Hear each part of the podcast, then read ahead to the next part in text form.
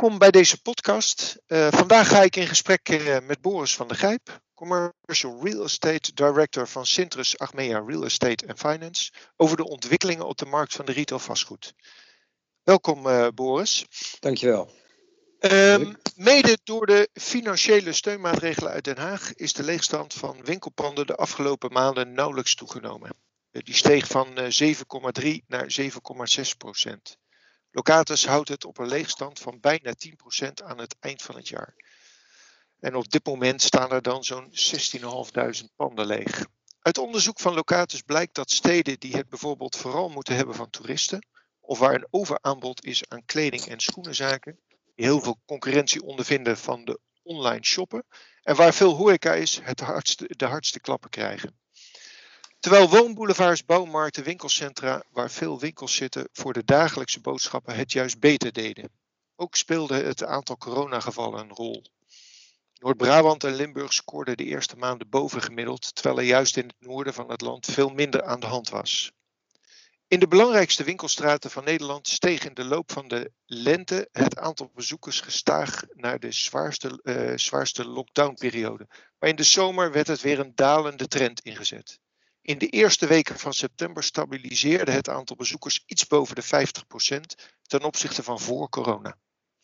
Klinkt allemaal niet heel positief. Uh, maar allereerst, uh, Boris, uh, kun je wat vertellen over Sintrus Achmea's vastgoed? Jazeker, dankjewel uh, voor, uh, voor je vraag en uh, dat ik deze podcast mag, mag doen. Sintrus Achmea, Real Estate and Finance, of vastgoed zo je, zo je wil, is een, een, vermogensbeheerder. Wij werken niet alleen voor Achmea, zoals onze naam doet toe lijken. we werken ook voor verschillende verzekeraars. We werken voor een aantal goede doelen en we werken vooral voor veel pensioenfondsen. In totaal hebben we meer dan 60 institutionele klanten. En voor die klanten beheren we een vermogen van 25 miljard euro. Uh, dat beleggen we enerzijds in, uh, in hypotheken, in woninghypotheken. Ongeveer 15 miljard en ongeveer 10 miljard hou je dan over. Uh, beleggen we in, in vastgoed, waarvan 2 miljard commercieel vastgoed. Ehm, vooral veel, veel winkels. En onze winkelportefeuille bestaat dan ook uit bezit door heel het land.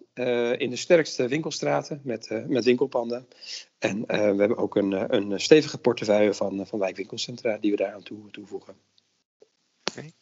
Als je dan net dat verhaal hoort, dat is, eh, er is dus veel gebeurd die afgelopen periode. Wat, wat betekende dat voor jullie? Um, ja, de impact was natuurlijk immens. Hè? Natuurlijk, ja, eh, fysiek voor mezelf betekent in ieder geval dat we veel thuis gingen, gingen werken. En ook vooral heel hard gingen, gingen werken. Uh, we hebben uh, ja, de crisis op, uh, op de voet en proberen daar ook echt in vooruit te, te denken. Dus continu met scenario's nadenken over wat er de komende tijd gaat, gaat gebeuren.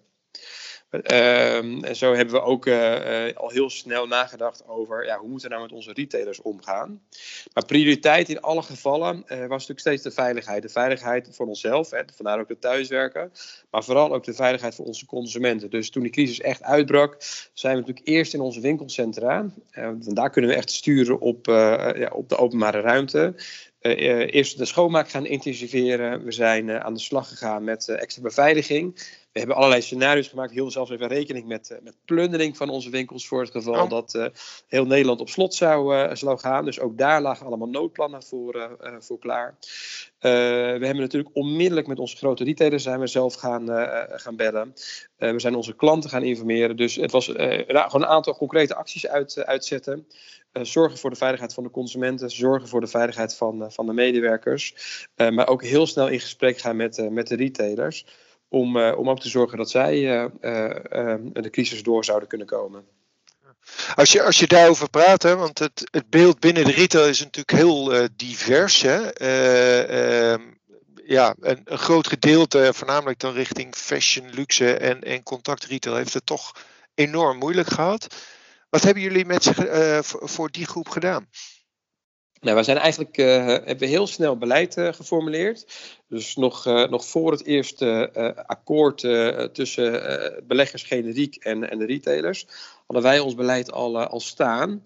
En wij hebben eigenlijk aan ondernemers meteen aangegeven, joh, als je kan aantonen dat je last hebt van een omzetdip van 20% of, of meer ten opzichte van, van vorig jaar, als je dat kan aantonen, dan hoef je 75% van de huurpenningen niet te betalen. En het ging dan over de huur van april en de maand mei.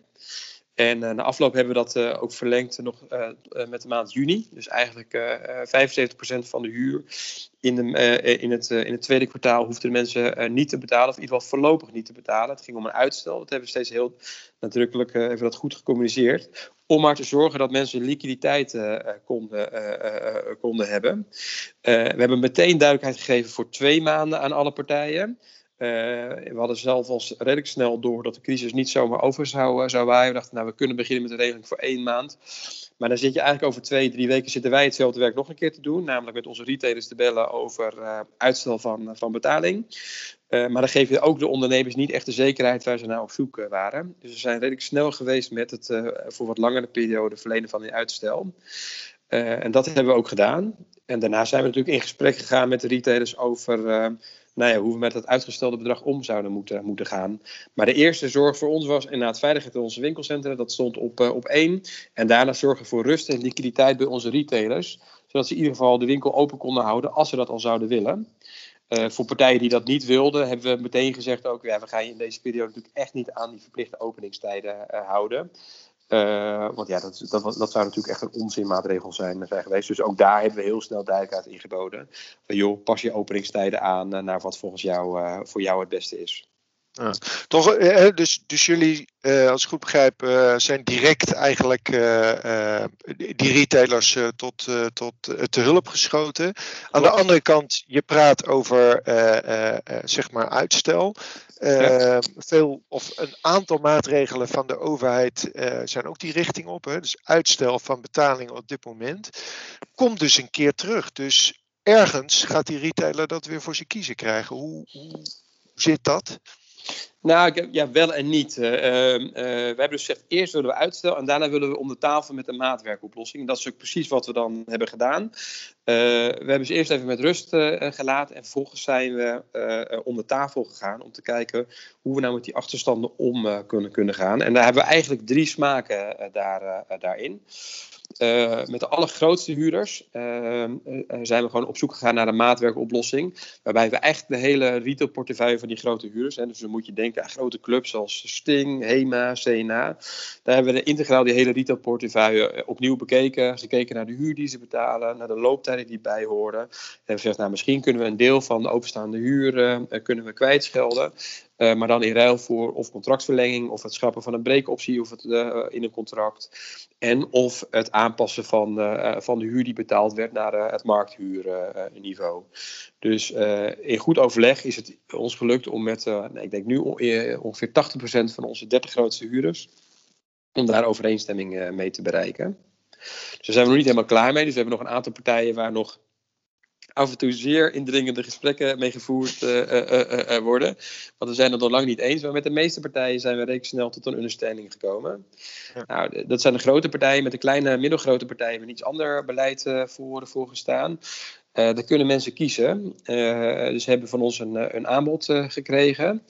Uh, of ze mogen uh, de helft van de huur van uh, Q2 mogen ze kwijtschelden dus uh, ze hadden 75% uitstel gekregen. En we vragen er nog om wat, uh, wat geld bij te storten.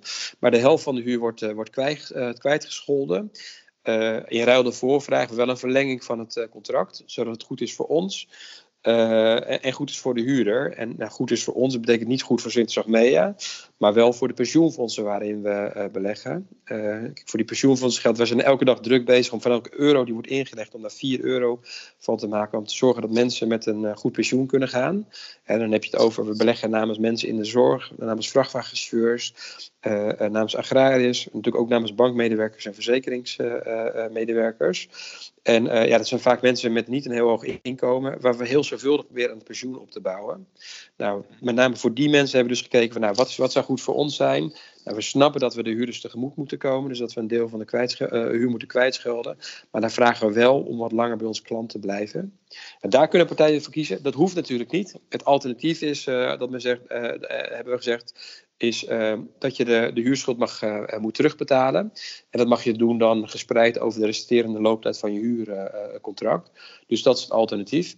En nou, daarmee proberen we 80 tot 90 procent van, ja, van de gevallen proberen we op, op te lossen. En er is echt nog een categorie waar we dan niet meer uitkomen. Hè. Dan moet je bijvoorbeeld denken aan de reisbureaus. Uh, die het natuurlijk nog buitengewoon zwaar hebben. Maar het gaat uh, ook hier en daar voor, voor de horeca. En daar zitten we dan weer opnieuw om de tafel om een maatwerkoplossing te, te vinden. Die recht doet weer aan onze belangen. Uh, de belangen van de pensioenfondsen. En de verzekeraars dan we beleggen. Maar die ook recht doet aan, aan de retailer. Maar grosso modo hoeft dus ook een belangrijk deel. Je ziet veel partijen die kiezen voor, voor de liquiditeit. In, uh, in ruil voor een contractverlenging. En dat is eigenlijk gewoon een hele mooie, mooie modus. Uh, dus hoeft er ook niet terug te betaald te worden. Of in ieder geval hoeft de helft van de huur niet terug te betaald te worden. En nou ja, dat, daar zijn een boel ondernemers hartstikke blij mee dat we ons zo opstellen. Ja, nou, komen twee gedachten bij mij op.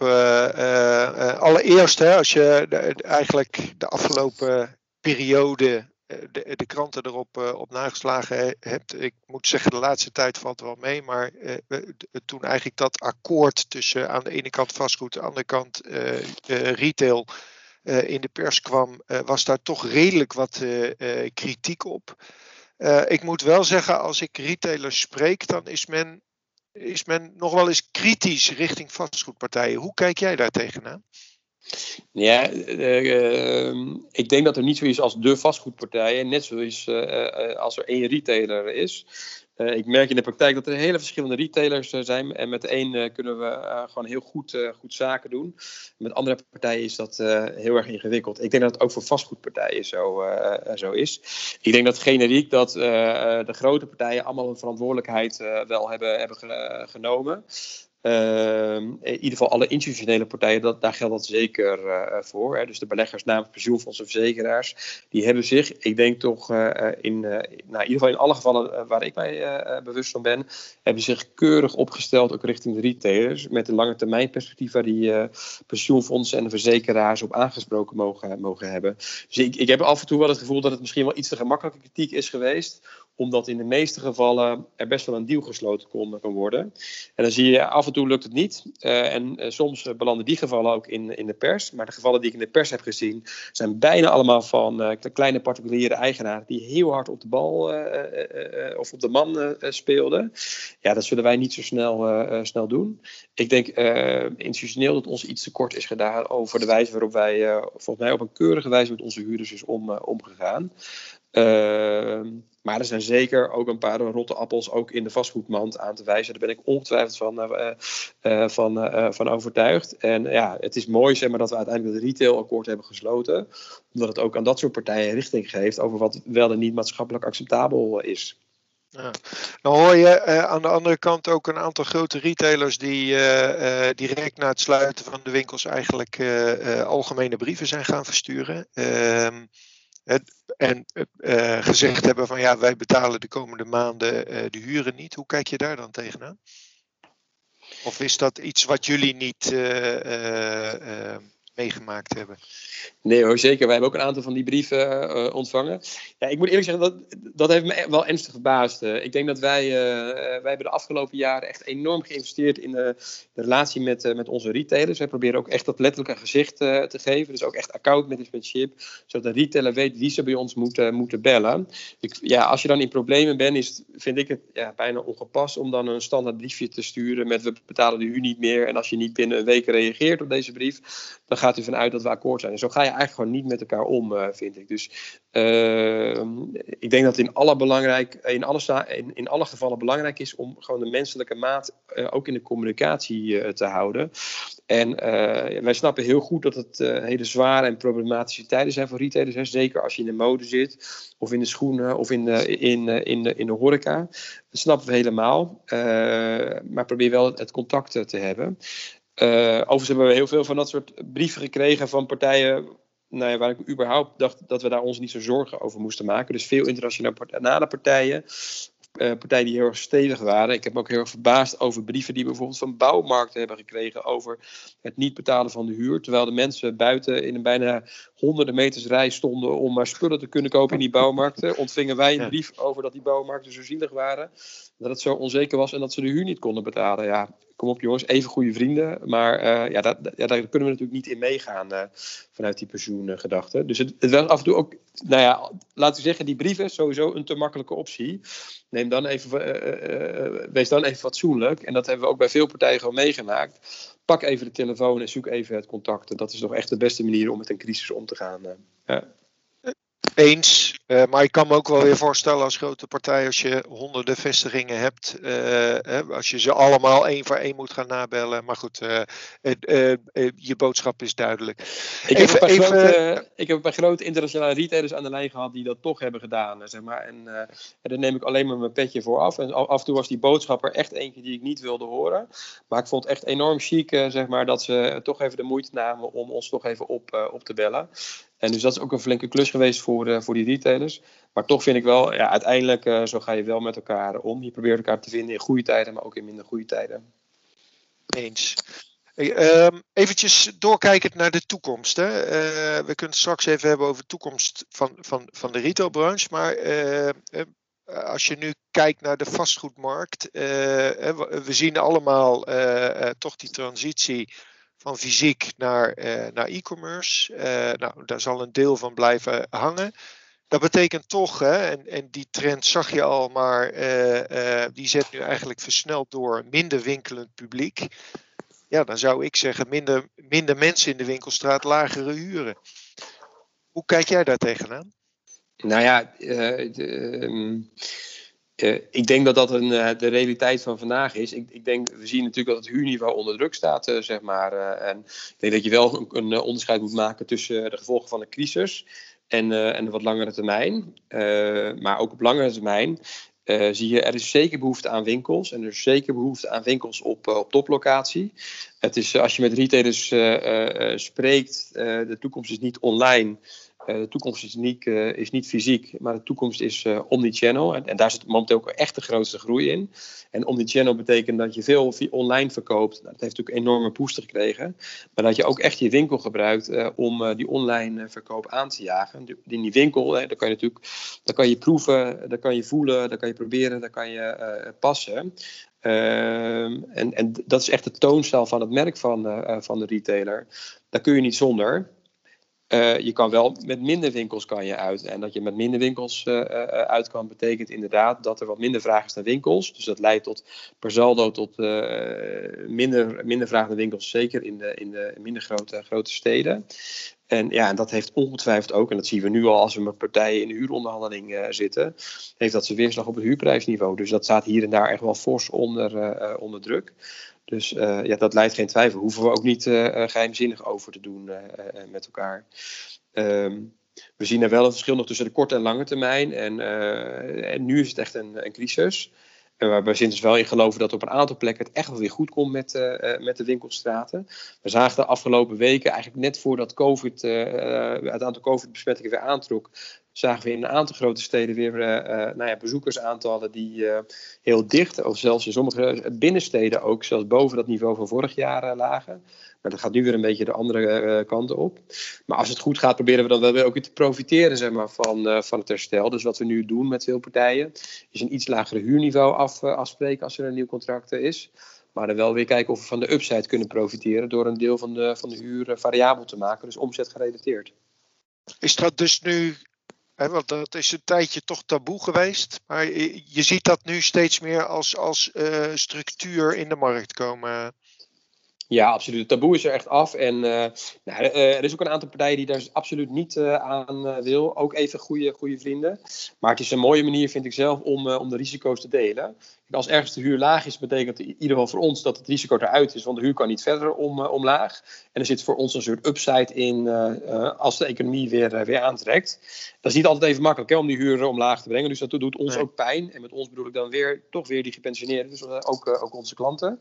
maar daar hebben we in ieder geval een modus om de risico's te realiseren en als het goed gaat wel weer mee te profiteren. Wat betekent dat voor jullie, uh, Sinter? Uh, uh, betekent dat dat jullie investeren in andere, ander soort vastgoed? wat betekent dat voor de waarde van uiteindelijk je, je vastgoedportefeuille? Ehm, nou kijk, sowieso kan, eh, kan je bij Sintus Achmea Real Estate en Finance kan je uh, beleggen in een hele brede scope van, van vastgoed. Dus je kan bij ons ook uitstekend terecht voor investeren in woningen of in zorgvastgoed. En dat zijn ook prima alternatieven. Uh, je ziet wel dat die verschillende classes, zoals wij dat noemen, hebben allemaal net wat andere eigenschappen. Dus er is zeker ook nog een pleidooi te houden voor beleggen in, in retail. Alleen ja, de komende jaren zul je daar niet op hele hoge rendementen moeten, moeten rekenen. Uh, maar wat je wel bijvoorbeeld ziet is dat uh, uh, mede omdat de waarde hier en daar onder druk eh, staat, zijn de huurinkomsten die je, die je binnenkrijgt, zijn wel aanzienlijk. Dus je hebt het zomaar over directe rendementen. Hè, dus dat de huurinkomsten of de cashrendementen zoals mensen die, die noemen, die zomaar op 6 of 7, en ik heb sommige projecten die gewoon goed verhuurd zijn, maar dat zelfs op 8, 9 of 10 procent liggen. Nou, een investering met 10 procent direct rendement cashrendement, kom er maar eens om uh, in, in de markt. Dus uiteindelijk verwacht ik ook wel weer dat dat aantrekkelijk wordt voor beleggers om daarin in te stappen. Wat wel geldt is dat je heel zorgvuldig moet zijn. Dus als je in retail investeert, wij zien echt, je hebt winnaars en, en verliezers. Dus je moet echt investeren in de winnende locaties. Uh, de winnende locaties die of uh, sterk zijn gebleven. Dat gaat natuurlijk voor de, met name voor de wijkwinkelcentra, de boodschappencentra. Die doen het gewoon nog hartstikke goed. Of de locaties die resilient zijn, hè, die misschien nu wel even last hebben van, van de storm. Maar straks weer veerkrachtig, of resilient in het, in het Engels, erin zullen slagen om, om de consumenten te kunnen binden. En ja, hoe lastig het nu de binnensteden hebben, ook van, van Den Haag, van Amsterdam, van Rotterdam. En misschien iets mindere mate van, van Utrecht. Hoe lastig de binnensteden het ook, ook hebben. Wij denken wel, door die omnichannel trend, dat die binnensteden het op termijn weer goed gaan doen. Dus je ziet dat ook veel van onze beleggingen juist in die binnensteden geconcentreerd zijn. Als je nu kijkt naar het winkelaanbod wat je daar, daar ziet. Je kan daar fantastische winkels vinden met grote oppervlaktes waar je enorm die merkbeleving kan hebben. En juist die merkbeleving is echt de, de reden voor, voor internationale retailers, voor nationale retailers, om op die locaties heel erg uit te pakken. Dus de combinatie van online en fysiek winkelen, ja, dat hoort gewoon thuis in die grote binnensteden. Dus daar geloven we ook absoluut in. En dat uh, ja, blijven we ook uh, aan onze klanten uitleggen als een uh, hele aantrekkelijke lange termijn belegging. Waarbij je op korte termijn alleen wel even geduldig moet zijn in, in je rendementsverwachtingen. Ja. Dus um, jullie focus zal toch voornamelijk liggen op de grote, grote, grote stadskernen. Jij, jij, verwijst echt naar dat, dat, dat omnichannel. Als je even los daarvan, hoe, hoe kijk je dan naar uh, de toekomst van retail en dan voornamelijk uh, even, even niet in de grote steden? Is, is, zie jij daar nog toekomst? Is dat, is dat voor jullie, zijn dat voor, uh, voor jullie nog interessante beleggingsobjecten? Ja, de, de grote steden is voor ons wel iets meer dan de, in de, dan de G4. Dus we hebben zelf een soort beleid voor de G20. De 20 grootste gemeenten hebben we geformuleerd waar we wel in willen investeren. Alleen dan wel een beetje afhankelijk van, uh, van de stadsgrootte. In Amsterdam wil je meer en wildere dingen doen, uh, bij wijze van spreken, dan in, in een stad die op plek 15 of plek 16 staat. Dat wil je ook wel investeren, maar alleen echt in het beste stukje stad. Uh, even de, de, investeringen in wijkwinkelcentra nagelaten. Want je kunt overal, zeg maar, waar, een, waar er genoeg mensen wonen, kan je investeren in, in boodschappencentra. Daar, hoef je, daar is die G20-focus niet, niet van belang. Maar als je dan echt kijkt naar middelgrote steden, ja, ik ben heel eerlijk, als, als ik in een stad rondloop als, als als Assen of als Dordrecht of als Alkmaar. Ja, dat zijn steden waar de problematiek wel heel groot is uh, uh, uh, momenteel. En ja, daar zal je niet heel gemakkelijk uitkomen als, als stad. Dat betekent dat je ja, het, aantal winkels echt strak moet, moet verminderen. Je hebt echt een hele krachtige retailvisie nodig, maar ook een hele krachtige executie op die retailvisie. En dat betekent echt dat het stadscentrum er echt anders bij zal staan. Uh, het staat er nu al eigenlijk al niet goed, goed voor. Dat zal niet heel automatisch gaan veranderen. Dat wordt alleen maar minder goed, goed de komende tijd. Dus dat betekent echt dat je met zo'n stadscentrum aan de slag moet om, om het om te gaan, te gaan buigen. Dat gaat niet vanzelf. Dat betekent als je ja, als belegger wil investeren in zo'n stad, er zijn zeker kansen als je, als je klein bent en je bent zelf een ontwikkelaar of je bent zelf een, een, retailer en je kan goedkoop instappen. Nou, prima. Maar dat zijn wel redelijk risicovolle investeringen die je dan gaat, gaat doen. Nou, dat past niet bij institutionele partijen als Sinterdag mee. Dus, dus, ja, de, de steden zoals Alkmaar, Dordrecht, die zullen we steeds vaker links laten liggen waar het gaat om, om onze investeringen in, retail. We zullen er zeker wel te vinden zijn, want het zijn wel vaak plekken waar heel goed gewoond kan worden. Of waar je goed in zorgvastgoed kan, kan investeren. Op die manier zijn we daar zeker te vinden. En over onze wijkwinkelcentra gaan we daar zeker investeren. Maar in dat soort grote binnensteden, ja, daar hebben we maar beperkt geloof in de slagingskracht waar het gaat om, om retail. Dus daar brengen we dan ook ons, ons beleggingsgeld niet uh, naar, naartoe. Daar zijn de onzekerheden gewoon voor ons, zijn ze er nu te groot voor. Duidelijk. Um, jij noemde uh, net een grote trend uh, om omnichannel retail. er is nog een andere grote trend, tenminste in mijn ogen, duurzaamheid. Hoe, kijk jij, hoe, hoe kijken jullie daar tegenaan? Hoe spelen jullie als, als vastgoedbelegger daarop in? Ja, duurzaamheid, of, misschien nog wat breder, ESG of MVO, zeg maar, dat is echt extreem belangrijk uh, voor, uh, voor ons. Ook omdat het zo extreem belangrijk is voor pensioenfondsen. Pensioenfondsen, verzekeraars doen echt hun best zeg maar, om, ja, om heel duurzaam te opereren. En uh, investeren ook echt in, in innovaties om dat steeds beter te doen. We meten natuurlijk onze ervaringen, of onze prestaties op het gebied van duurzaamheid, meten we heel nauwgezet met uh, de GRESP, de Global Real Estate Sustainability eh, Benchmark. En proberen elk jaar uh, beter te presteren dan het jaar daarvoor. En bijvoorbeeld voor zorgvastgoed waren we afgelopen jaar ook ja, de beste van de hele wereld op het gebied van, van duurzaamheid. Nou, het gaat er niet om dat we de beste zijn, maar het gaat er wel om dat we elke dag ons best doen om het beter te, te doen. dat is belangrijk, want we investeren investeren voor financieel rendement, maar we willen ook graag dat onze investeringen maatschappelijke impact uh, hebben. En dat de wereld waarin wij investeren over 10 jaar of over 20 jaar en over 30 jaar, dat die er beter voor staat dan de wereld er nu voor staat. Dus pas heel erg bij de gedachtegoed van verzekeraars en pensioenfondsen om in dat duurzaamheid uh, te investeren. En dat doen we, uh, nou, dat doen we ook zelf zoveel mogelijk. Zelf als organisatie doen we dat. Maar ook in onze winkelcentra komt dat waar mogelijk tot uitdrukking. Het is wel af en toe lastig. Het is, het is soms makkelijker om in een, een woning duurzaam te maken, omdat je daar ook de hele installaties mee mag, uh, mag nemen. En voor winkels, ja, als je een casco winkel hebt, dan kan je natuurlijk die schil zo duurzaam mogelijk uh, maken. Maar dan kan je in, in de installaties uh, wat minder doen.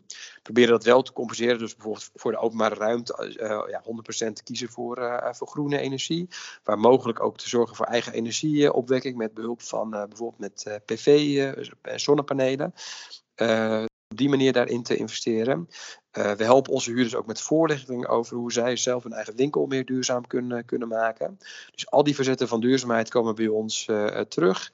Uh, we hebben een mooi winkelcentrum, Macado, in, in Beek, waar we zelf van het gas af zijn gegaan. Dus daar zijn we wat meer zelf in controle wat het hele winkelcentrum van is. Nou, daar kunnen we dan ook echt wat extra maatregelen nemen.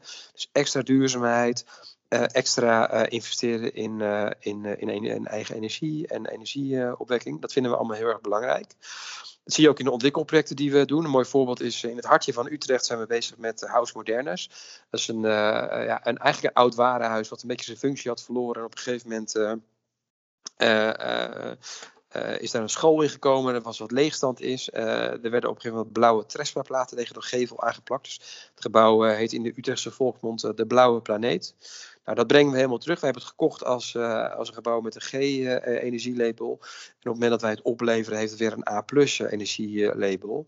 En uh, is de gevel weer uh, mooi teruggebracht in de oorspronkelijke staat, maar dan wel energiezuinig. En zijn ook de functies die we daar in, in naartoe brengen, zijn ook weer helemaal van, van vandaag. we combineren daar retail en dat mengen dat met kantoorgebruik van, van Spaces. Zodat we naar het gebouw wat ooit neergezet is als modern warenhuis, maar op die manier zijn functie heeft verloren, maar dat we het gebouw toch hergebruiken. En dan ook op een energie ja, enorm zuinige manier. Dus dat is waar wij als Sinters voor, voor staan. Dat is ook echt onze klanten voor, voor staan. En je kan je niet onderschatten hoe belangrijk dit thema is voor, voor pensioenfonds en verzekeraars. Ze doen echt een stinkende best om de wereld een betere plaats te maken morgen dan dat die nu is. Oké. Uh, tot slot, uh, Boris. Um, als je nou even kijkt naar dit gesprek, naar de toekomst. Wat, wat voor tip zou je nog hebben voor ja, zeg retailondernemers? Uh, ja, jouw positie? Ik, ik, ik, vind, ik vind het een leuke vraag. Nou ja, uh, bel en mail ons als er iets aan de hand is. Dus dat is tip 1 waar ik net over, -hmm. over begon. En wat ik zelf zie is, uh, of we schieten af en toe heel erg in de, in de kramp als we met elkaar communiceren. En een ondernemer wil op de een of andere manier nooit zijn omzetcijfers laten zien. En wij doen af en toe heel uh, geheimzinnig over uh, bezoekersaantallen. Nou, ik, ik, snap beide niet zo, uh, niet zo goed. ik denk, nou, wees als ondernemer gewoon heel transparant over je omzetten. Volgens mij is Nederland ongeveer het enige land in Europa waar we niet de omzetten van onze retailers weten. In de rest van, Nederland, of de rest van Europa kennen we ze wel allemaal. En, maar laat het zien, als je problemen hebt, kom gewoon met je omzetcijfers over de brug. Er is echt niks aan de hand, we gaan er echt geen misbruik van maken. Wij zoeken echt een redelijke match met jou die goed is voor ons en die goed is voor, uh, voor een ondernemer. En zo mag je ons ook aanspreken op data. We hebben enorm veel data van onze winkels en van onze steden in, uh, in, in bezit. Wij kennen heel goed de demografische ontwikkeling van onze steden. We kennen de bezoekersaantallen van onze steden, maar ook van onze uh, wijkwinkelcentra. En ik, ben, ik hou er niet van om geheimzinnig over dat soort dingen te, te doen. Dus ja, wil je dat soort zaken hebben, klop gewoon bij ons aan. En doe dat liefst gewoon met een telefoontje of met een, uh, met een appje. En doe dat niet alleen als het heel lastig is, maar doe dat ook in, in goede tijden. Zodat we echt elkaars partner beter kunnen, kunnen worden. Zodat we ook elkaar echt beter kunnen, kunnen helpen. dus wat minder in de krampen schieten en denken, oh, daar is die belegger weer. Maar meer kijken over ja, hoe wij met respect voor de retailer kunnen omgaan. Maar de retailer ook met respect voor de belangen van de belegger. En nou, ik weet uit eigen ervaring, als je daar wat minder krampachtig over, over doet uh, dat je elkaar alleen maar kan, kan helpen. En dat het uh, totaalplaatje er alleen maar beter van, van wordt. Nou ja, klinkt, klinkt als een mooi aanbod in ieder geval. Boris, dank, dank voor dit gesprek. jullie ook dank voor het luisteren naar, naar deze podcast. voor andere podcasts verwijs ik jullie naar de site van ing.nl. Nogmaals, dank voor het luisteren.